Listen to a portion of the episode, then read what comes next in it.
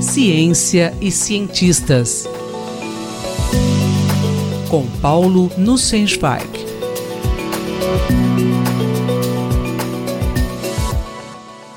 Professor, conhecer a trajetória de pesquisadores brasileiros pode aumentar o interesse dos jovens pela ciência? Caro Júlio, caras e caros ouvintes.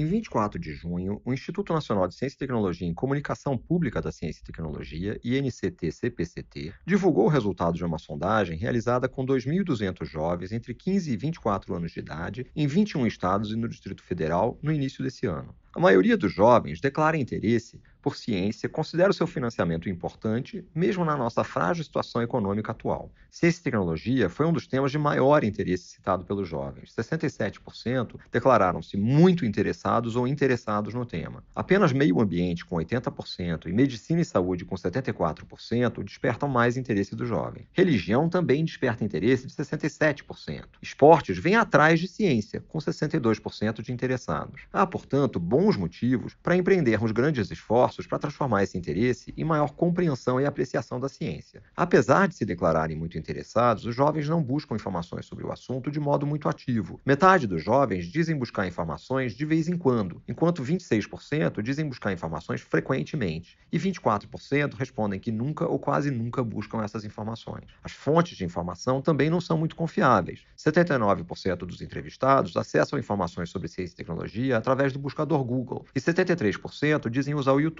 Outras redes sociais, como Facebook, WhatsApp e Instagram, vêm a seguir. Não é surpreendente que a maioria dos jovens ache difícil, 47%, ou muito difícil, 21%, saber se uma notícia de ciência e tecnologia é verdadeira. Outros dois indicadores são alarmantes. Apenas 12% dos jovens sabem citar alguma instituição, pública ou privada, no Brasil em que se faça pesquisa científica. As mais citadas foram a USP, o Instituto Butantan e a Fiocruz. Pior ainda, apenas 5% dos entrevistados sabiam citar o nome de algum cientista brasileiro, do presente ou do passado. Os nomes mais lembrados foram os de Marcos Pontes, que não é cientista, de Santos Dumont e de Oswaldo Cruz. A coluna Ciência e Cientistas foi iniciada em março do ano passado. Reconheço aqui uma falha. Até agora, não destaquei perfis de importantes cientistas que atuaram no Brasil. O trabalho do INCT-CPCT me abriu os olhos para a necessidade de ajudar os jovens a conhecerem os importantes trabalhos científicos já realizados por aqui. Em tempos difíceis, com graves restrições orçamentárias que ameaçam produzir retrocessos na atividade científica no país,